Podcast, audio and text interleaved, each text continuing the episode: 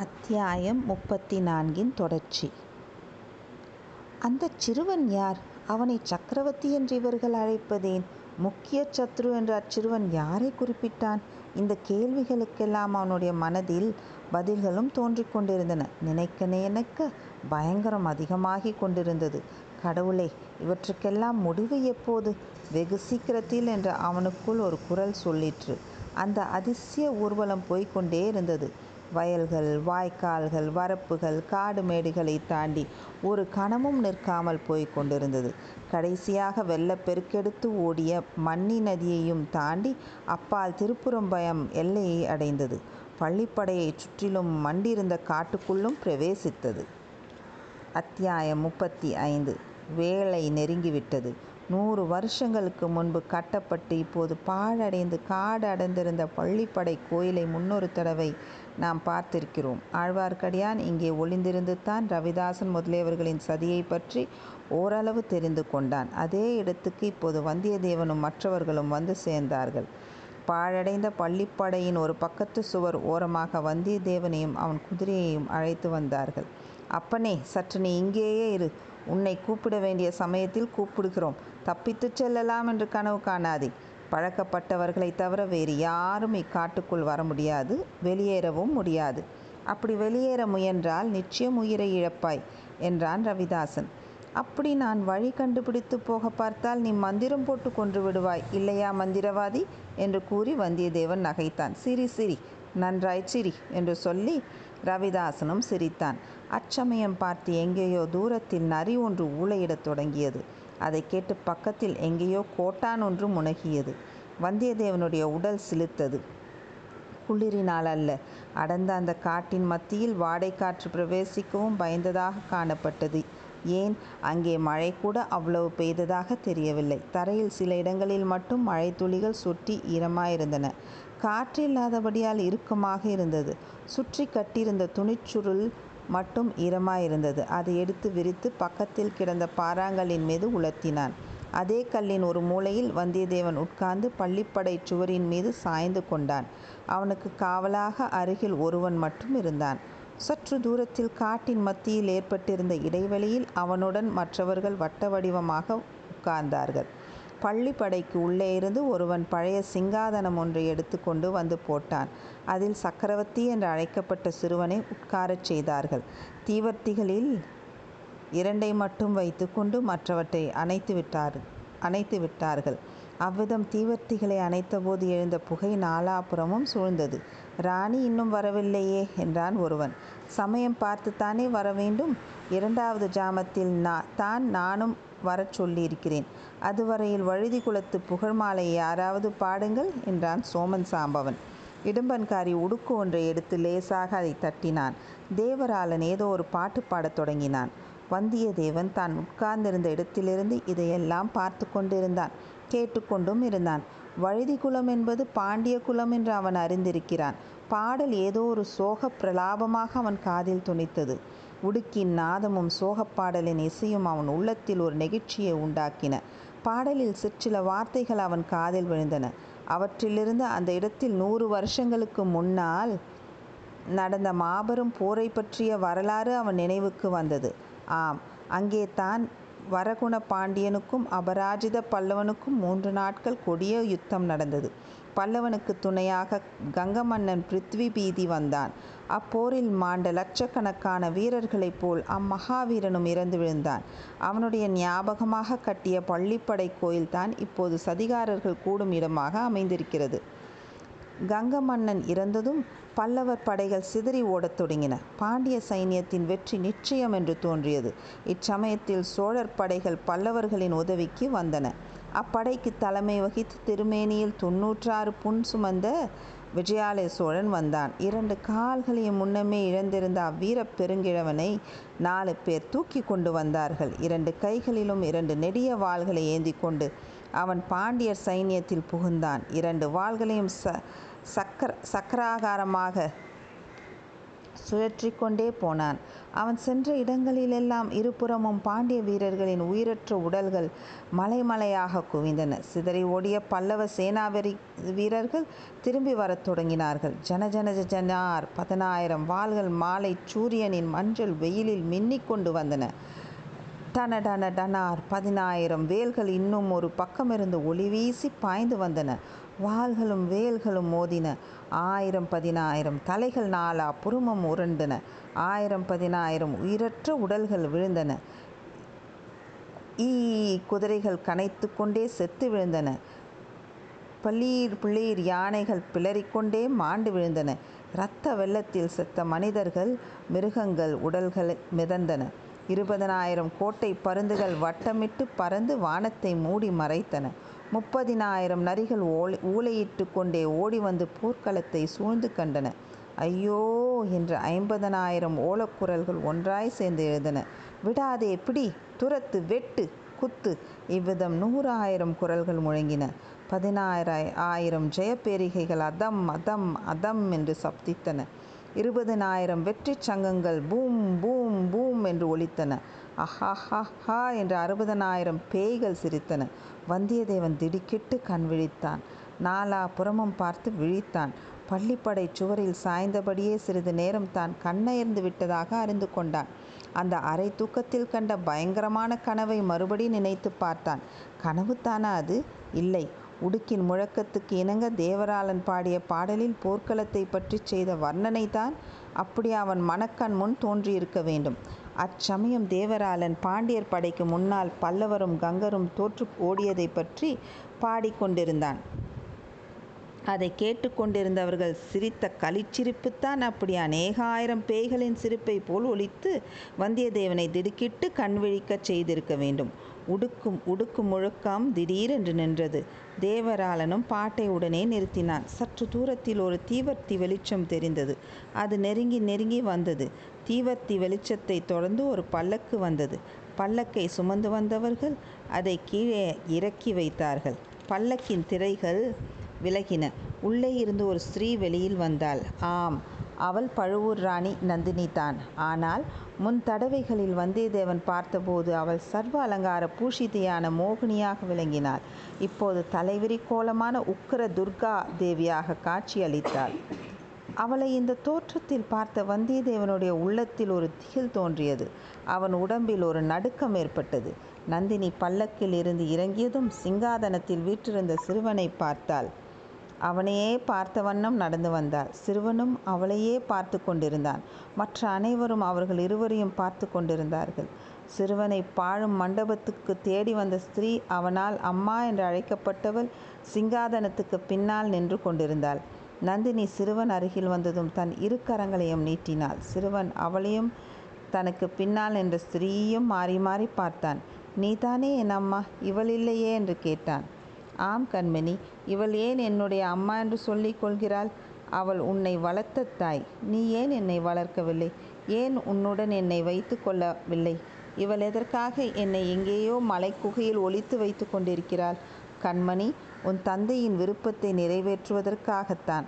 உன் தந்தையை கொன்றவர்களை பழிக்கு பழி வாங்குவதற்காகத்தான். ஆம் அது எனக்கு தெரியும் என்று சிறுவன் எழுந்து நந்தினியை அணுகினான். நந்தினி அவனை தன் இரு கரங்களாலும் அணைத்து கொண்டாள். உச்சி முகந்தாள். சிறுவனும் அவளை கெட்டியாக பிடித்து கட்டி கொண்டான். மறுபடியும் அவள் தன்னை விட்டு போகாமல் இருக்கும் பொருட்டு அவன் அப்படி பிடித்து கொண்டான் போலும். ஆயினும் இந்த காட்சி நீடித்திருக்கவில்லை. அவனுடைய பிஞ்சு கரங்களை நந்தினி பலவந்தமாக எடுத்து தன்னை விடுவித்து கொண்டாள். சிறுவனை சிங்காதனத்தில் உட்கார வைத்தாள். மீண்டும் பல்லக்கின் அருகில் சென்றாள். அதில் அதன் அத்தியாயம் முப்பத்தி ஐந்தின் தொடர்ச்சி. நந்தினி பல்லக்கிலிருந்து இறங்கியதும் சிங்காதனத்தில் வீற்றிருந்த சிறுவனை பார்த்தாள். அவனையே பார்த்த வண்ணம் நடந்து வந்தாள். சிறுவனும் அவளையே பார்த்து கொண்டிருந்தான். மற்ற அனைவரும் அவர்கள் இருவரையும் பார்த்து கொண்டிருந்தார்கள். சிறுவனை பாழும் மண்டபத்துக்கு தேடி ஓடி வந்த ஸ்திரீ அவனால் அம்மா என்று அழைக்கப்பட்டவள் சிங்காதனத்துக்கு பின்னால் நின்று கொண்டிருந்தாள். நந்தினி சிறுவன் அருகில் வந்ததும் தன் இரு கரங்களையும் நீட்டினாள். சிறுவன் அவளையும் தனக்கு பின்னால் நின்ற ஸ்திரீயையும் மாறி மாறி பார்த்தான். நீதானே என் அம்மா? இவள் இல்லையே? என்று கேட்டான். ஆம் கண்மணி. இவள் ஏன் என்னுடைய அம்மா என்று சொல்லிக் கொள்கிறாள்? அவள் உன்னை வளர்த்த தாய். நீ ஏன் என்னை வளர்க்கவில்லை? ஏன் உன்னுடன் என்னை வைத்து கொள்ளவில்லை? இவள் எதற்காக என்னை எங்கேயோ மலைக்குகையில் ஒளித்து வைத்து கொண்டிருக்கிறாள்? கண்மணி உன் தந்தையின் விருப்பத்தை நிறைவேற்றுவதற்காகத்தான். உன் தந்தையை கொன்றவர்களை பழிக்கு பழி வாங்குவதற்காகத்தான். ஆமாம் அது எனக்கு தெரியும் என்று சிறுவன் எழுந்து நந்தினியை அணுகினான். நந்தினி அவனை தன் இரு கரங்களாலும் அணைத்து கொண்டாள் உச்சி முகந்தாள். சிறுவனும் அவளை கெட்டியாக பிடித்து கட்டி கொண்டான். மறுபடியும் அவள் தன்னை விட்டு போகாமல் இருக்கும் பொருட்டு அவன் அப்படி பிடித்து கொண்டான் போலும். ஆயினும் இந்த காட்சி நீடித்திருக்கவில்லை. அவனுடைய பிஞ்சு கரங்களை நந்தினி பலவந்தமாக எடுத்து தன்னை விடுவித்து கொண்டாள். சிறுவனை சிங்காதனத்தில் உட்கார வைத்தாள். மீண்டும் பல்லக்கின் அருகில் சென்றாள். அதனுள் இருந்து நாம் முன் நாம் முன் பார்த்திருக்கும் வாளை எடுத்துக்கொண்டாள். பல்லக்கு தூக்கி வந்தவர்களை பார்த்து ஏதோ சமிக்ஞை செய்தாள். அவர்கள் பல்லக்கை தூக்கி கொண்டு சற்று தூரத்தில் போய் மறைவாக உட்கார்ந்து கொண்டார்கள். நந்தினி மீண்டும் சிங்காதனத்தின் அருகில் வந்தாள். கத்தியை அச்சிங்காதனத்தின் மீது குறுக்காக வைத்தாள். சிறுவன் அதை அடங்கா ஆர்வத்துடன் பார்த்து கொண்டே நான் இதை கையில் எடுக்கலாமா? என்று கேட்டான். சற்று பொறு என் கண்மணி என்றாள் நந்தினி. பிறகு ரவிதாசன் முதலியவர்களையும் வரிசை கிரமமாக உற்று பார்த்தாள். சபதம் எடுத்துக்கொண்டவர்களை தவிர இங்கு வேறு யாரும் இல்லையே என்று கேட்டாள். இல்லை தேவி என்றான் சோமன் சாம்பவன். ரவிதாசனை பார்த்து நந்தினி சேனாதிபதி என்று ஆரம்பித்தாள். ரவிதாசன் சிரித்தான். இன்றைக்கு உமக்கு சிரிப்பாயிருக்கிறது. அடுத்த மாதம் இந்த நாளில் எப்படி இருக்குமோ? யார் கண்டது?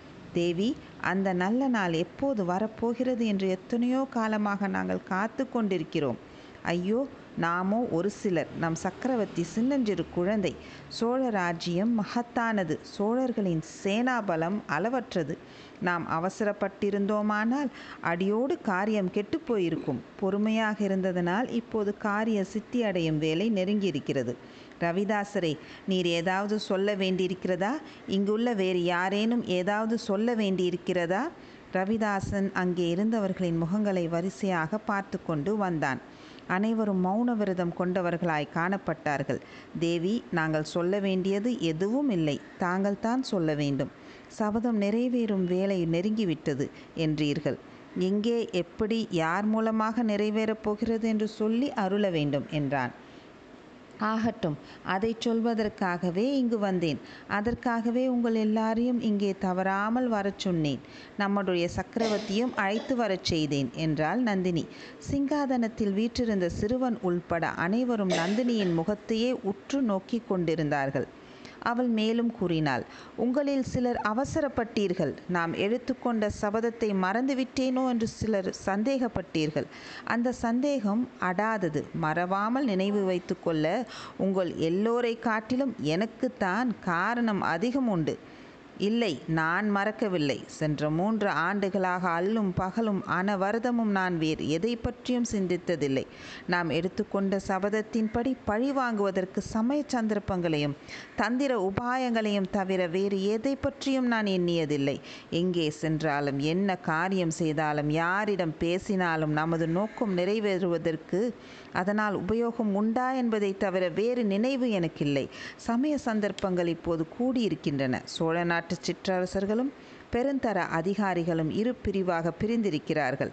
பழுவேட்டரையர் சம்புவராயர் முதலானோர் மதுராந்தகனுக்கு பட்டம் கட்ட முடிவு செய்து விட்டார்கள் கொடும்பாலூர் பூதி விக்ரம கேசரியும் திருக்கோவலூர் மலையமானும் அதற்கு விரோதமாய் இருக்கிறார்கள் பூதி விக்ரம கேசரி தென் திசை சைன்யத்துடன் தஞ்சை நோக்கி வருவதாக கேள்விப்படுகிறேன். திருக்கோவலூர் மலைமான் படை திரட்டி வருவதாகவும் அறிகிறேன். இரு தரப்பாருக்கும் எந்த நிமிஷமும் யுத்தம் மூளலாம் தேவி அப்படி யுத்தம் மூளாதிருப்பதற்கு தாங்கள் பெரும் முயற்சி செய்து வருவதாக கேள்வியுறுகிறோம். கடம்பூர் சம்புவராயன் மாளிகையில் சமரச பேச்சு நடக்கப் போவதாக அறிகிறோம். ஆமாம் அந்த ஏற்பாடு செய்திருப்பது நானே தான். ஆனால் என்ன காரணத்துக்காகவென்று உங்களால் ஊகிக்க முடியவில்லையா? முடியவில்லை ராணி. ஒரு பெண் உள்ளத்தின் ஆழத்தை கண்டுபிடிக்க சர்வேஸ்வரவனால் கூட முடியாது என்று பெரியோர்கள் சொல்லியிருக்கிறார்கள். எங்களால் எப்படி முடியும்? அது உங்களால் முடியாத காரியம்தான். நான் சொல்கிறேன் தெரிந்து கொள்ளுங்கள். நம்முடைய சபதம் நிறைவேறுவதற்கு முன்னால் சோழ ராஜ்யத்தில் இந்த உள்நாட்டு சண்டை மூண்டால் அதன் விளைவு என்ன ஆகும் என்று சொல்ல முடியாது. சுந்தர சோழன் இன்னும் உயிரோடு இருக்கிறான். அன்பில் பிரம்மராயன் ஒருவனும் இருக்கிறான். இவர்கள் தலையிட்டு இரு கட்சிக்காரர்களையும் அடக்கி விடுவார்கள். அல்லது ஒரு கட்சி தோற்று இன்னொரு கட்சி வலுத்து விட்டாலும் நமது நோக்கம் நிறைவேறுவது அசாத்தியமாகிவிடும். அதற்காகவே இந்த சமாதான பேச்சை இப்போது தொடங்கி இருக்கிறேன். சண்டை உண்மையாக மூழுவதற்குள்ளே நம் நோக்கத்தை நிறைவேற்றிவிட வேண்டும். அப்படி நிறைவேற்றிய பிறகு சோழ ராஜ்யத்து சிற்றரசர்களுக்குள் மூலம் சண்டைக்கு முடிவே இராது. இரு கட்சியாரும் சர்வ நாசமடையும் வரையில் சண்டை நடந்து கொண்டே இருக்கும். இப்போது தெரிகிறதா? சமாதான பேச்சு தொடங்கியதன் காரணம்? இதை கேட்டதும் அங்கே சூழ்ந்து நின்றவர்கள் எல்லாருடைய முகங்களிலும் வியப்புக்கும் உற்சாகத்துக்கும் அறிகுறிகள் காணப்பட்டன. பழுவூர் இளையராணியின் மதிநுட்பத்தை வியந்த அவர்கள் ஒருவருக்கொருவர் மெல்லிய குரலில் பேசிக்கொண்டார்கள். ரவிதாசனுக்கும் ஆச்சரியப்படாமல் இருக்க முடியவில்லை. தேவி தங்களுடைய அபூர்வமான முன் யோசனை திறனை வியக்கிறோம். சமாதான பேச்சின் கருத்தை அறிந்து கொண்டோம். ஆனால் சபதம் நிறைவேறும் நாள் நெருங்கிவிட்டது என்கிறீர்கள். அதை நடத்துவது யார்? எப்படி? எப்போது? என்றான். அதற்கும் சேர்த்துத்தான் இந்த யுக்தி செய்திருக்கிறேன். சமாதான பேச்சு என்ற வியாஜத்தின் பேரில் நமது முதற் பகைவனை கடம்பூர் சம்புவராயர் மாளிகைக்கு வரும்படி அழைப்பு அனுப்பியிருக்கிறது. அவன் அங்கே கட்டாயம் வந்து சேர்வான். நம்முடைய சபதத்தை அங்கே தான் நிறைவேற்றியாக வேண்டும். வீரபாண்டிய சக்கரவர்த்தியின் ஆபத்துதவிகளே தங்கள் உங்களுடைய பழி தீரும் வேலை நெருங்கிவிட்டது. இன்றைக்கு சனிக்கிழமை அல்லவா? அடுத்த சனிக்கிழமைக்குள் நம்முடைய சபதம் நிறைவேறிவிடும்.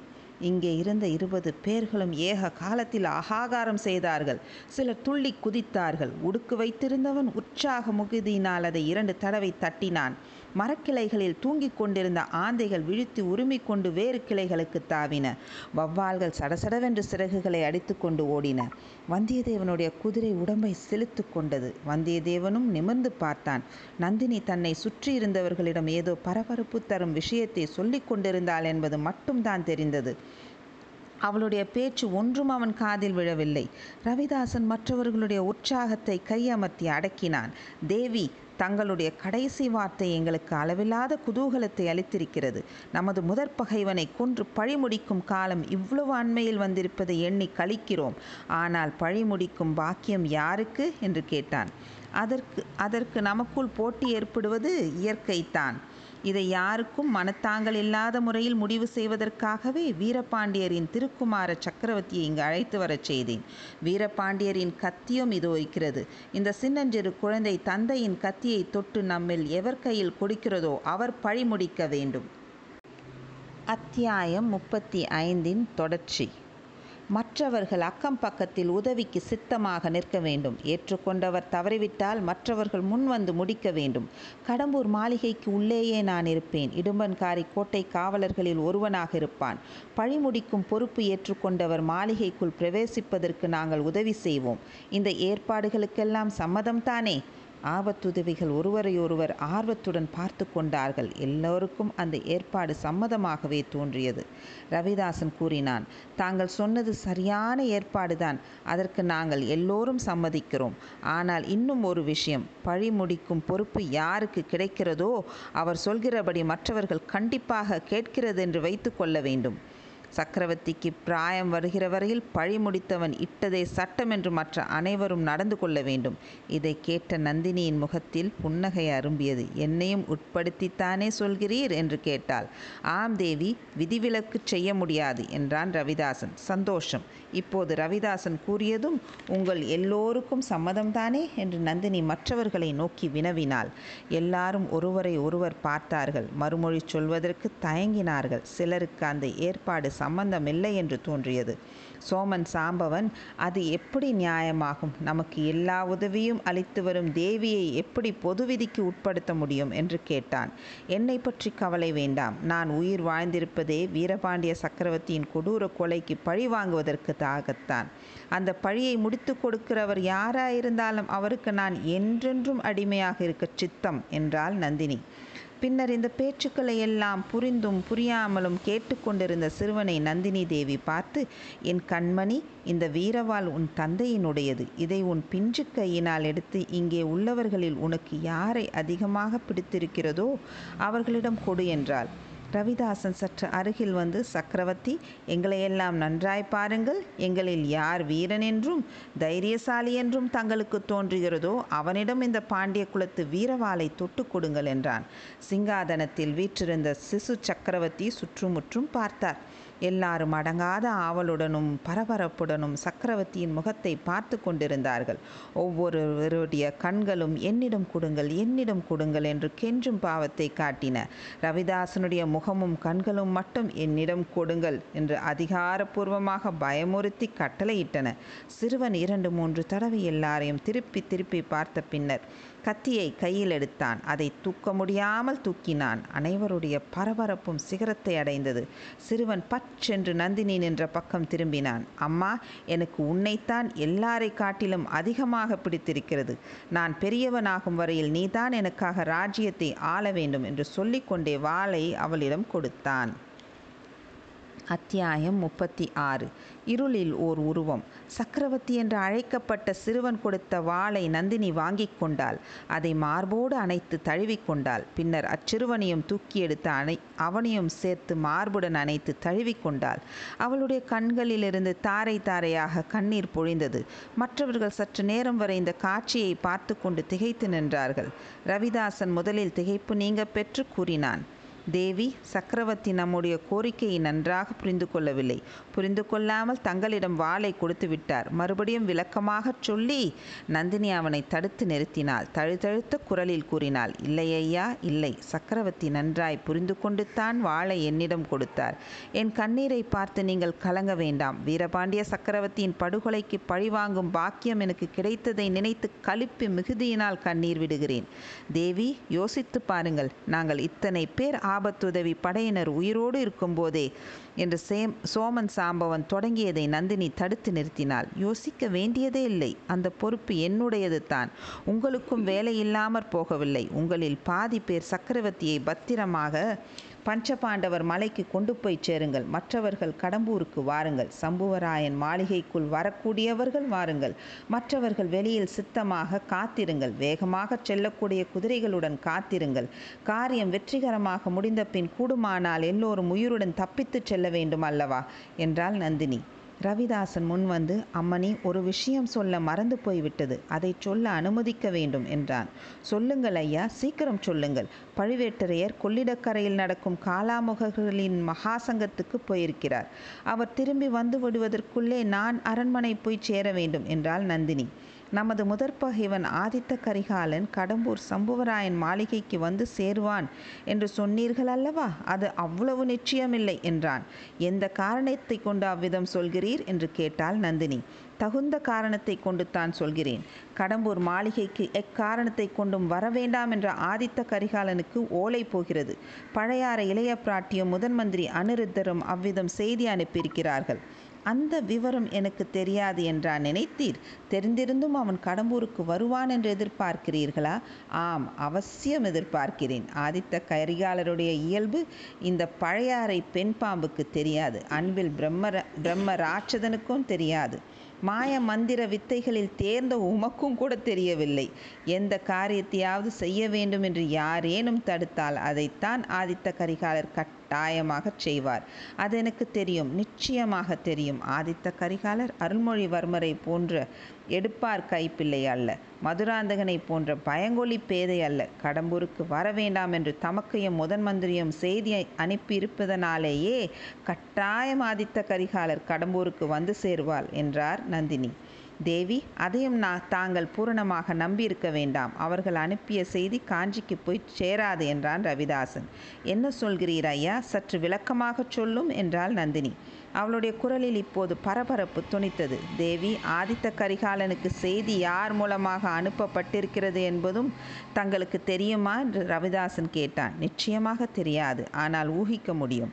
நல்லது. ஊகிக்க வேண்டிய அவசியமில்லை. அவனை நாங்கள் பிடித்து கொண்டே வந்திருக்கிறோம். சக்கரவர்த்தி மழைக்கு ஒதுங்கி இருந்த மண்டபத்தில் அவனும் இருந்தான். நம்முடைய ரகசியங்கள் எல்லாம் அவனுக்கு தெரியும். அவனை மேலே உயிருடன் போக விடுவது நமக்கு நாமே சர்வ நாசத்தை தேடிக்கொள்வதாகும் இடும்பன்காரி எங்கே அந்த ஒற்றனை இங்கே அழைத்து கொண்டு வா? என்றான் ரவிதாசன். இடும்பன்காரி பள்ளிப்படை கோயிலை நோக்கி போனான். அவனுடன் இன்னும் இரண்டு பேரும் போனார்கள். நந்தினி அந்த திசையை உற்று நோக்கத் தொடங்கினாள். இத்தனை நேரமும் கடுகடுவென்று இருந்த அவளுடைய முகத்தில் இப்போது மறுபடியும் மோகன புன்னகை தவழ்ந்தது. இடும்பன்காரியும் இன்னும் இரண்டு பேரும் வந்தியத்தேவனை நெருங்கினார்கள். அழுத்து சலித்து போய் அரை தூக்கமாக உட்கார்ந்திருந்த அந்த வீரன் மீது திடீரென்று பாய்ந்தார்கள்.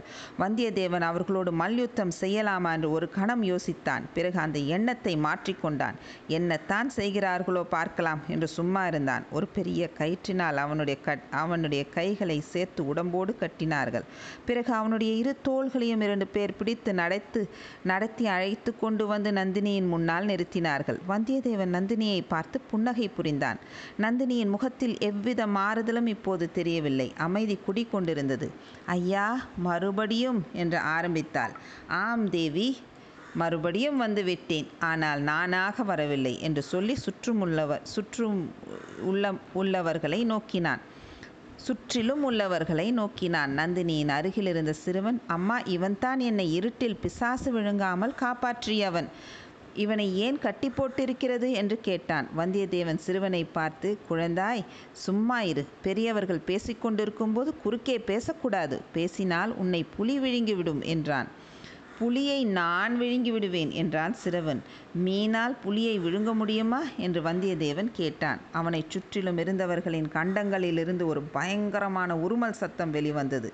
அது வந்தியத்தேவனை கூட ஒரு கணம் மெய் சிலிர்க்கச் செய்தது.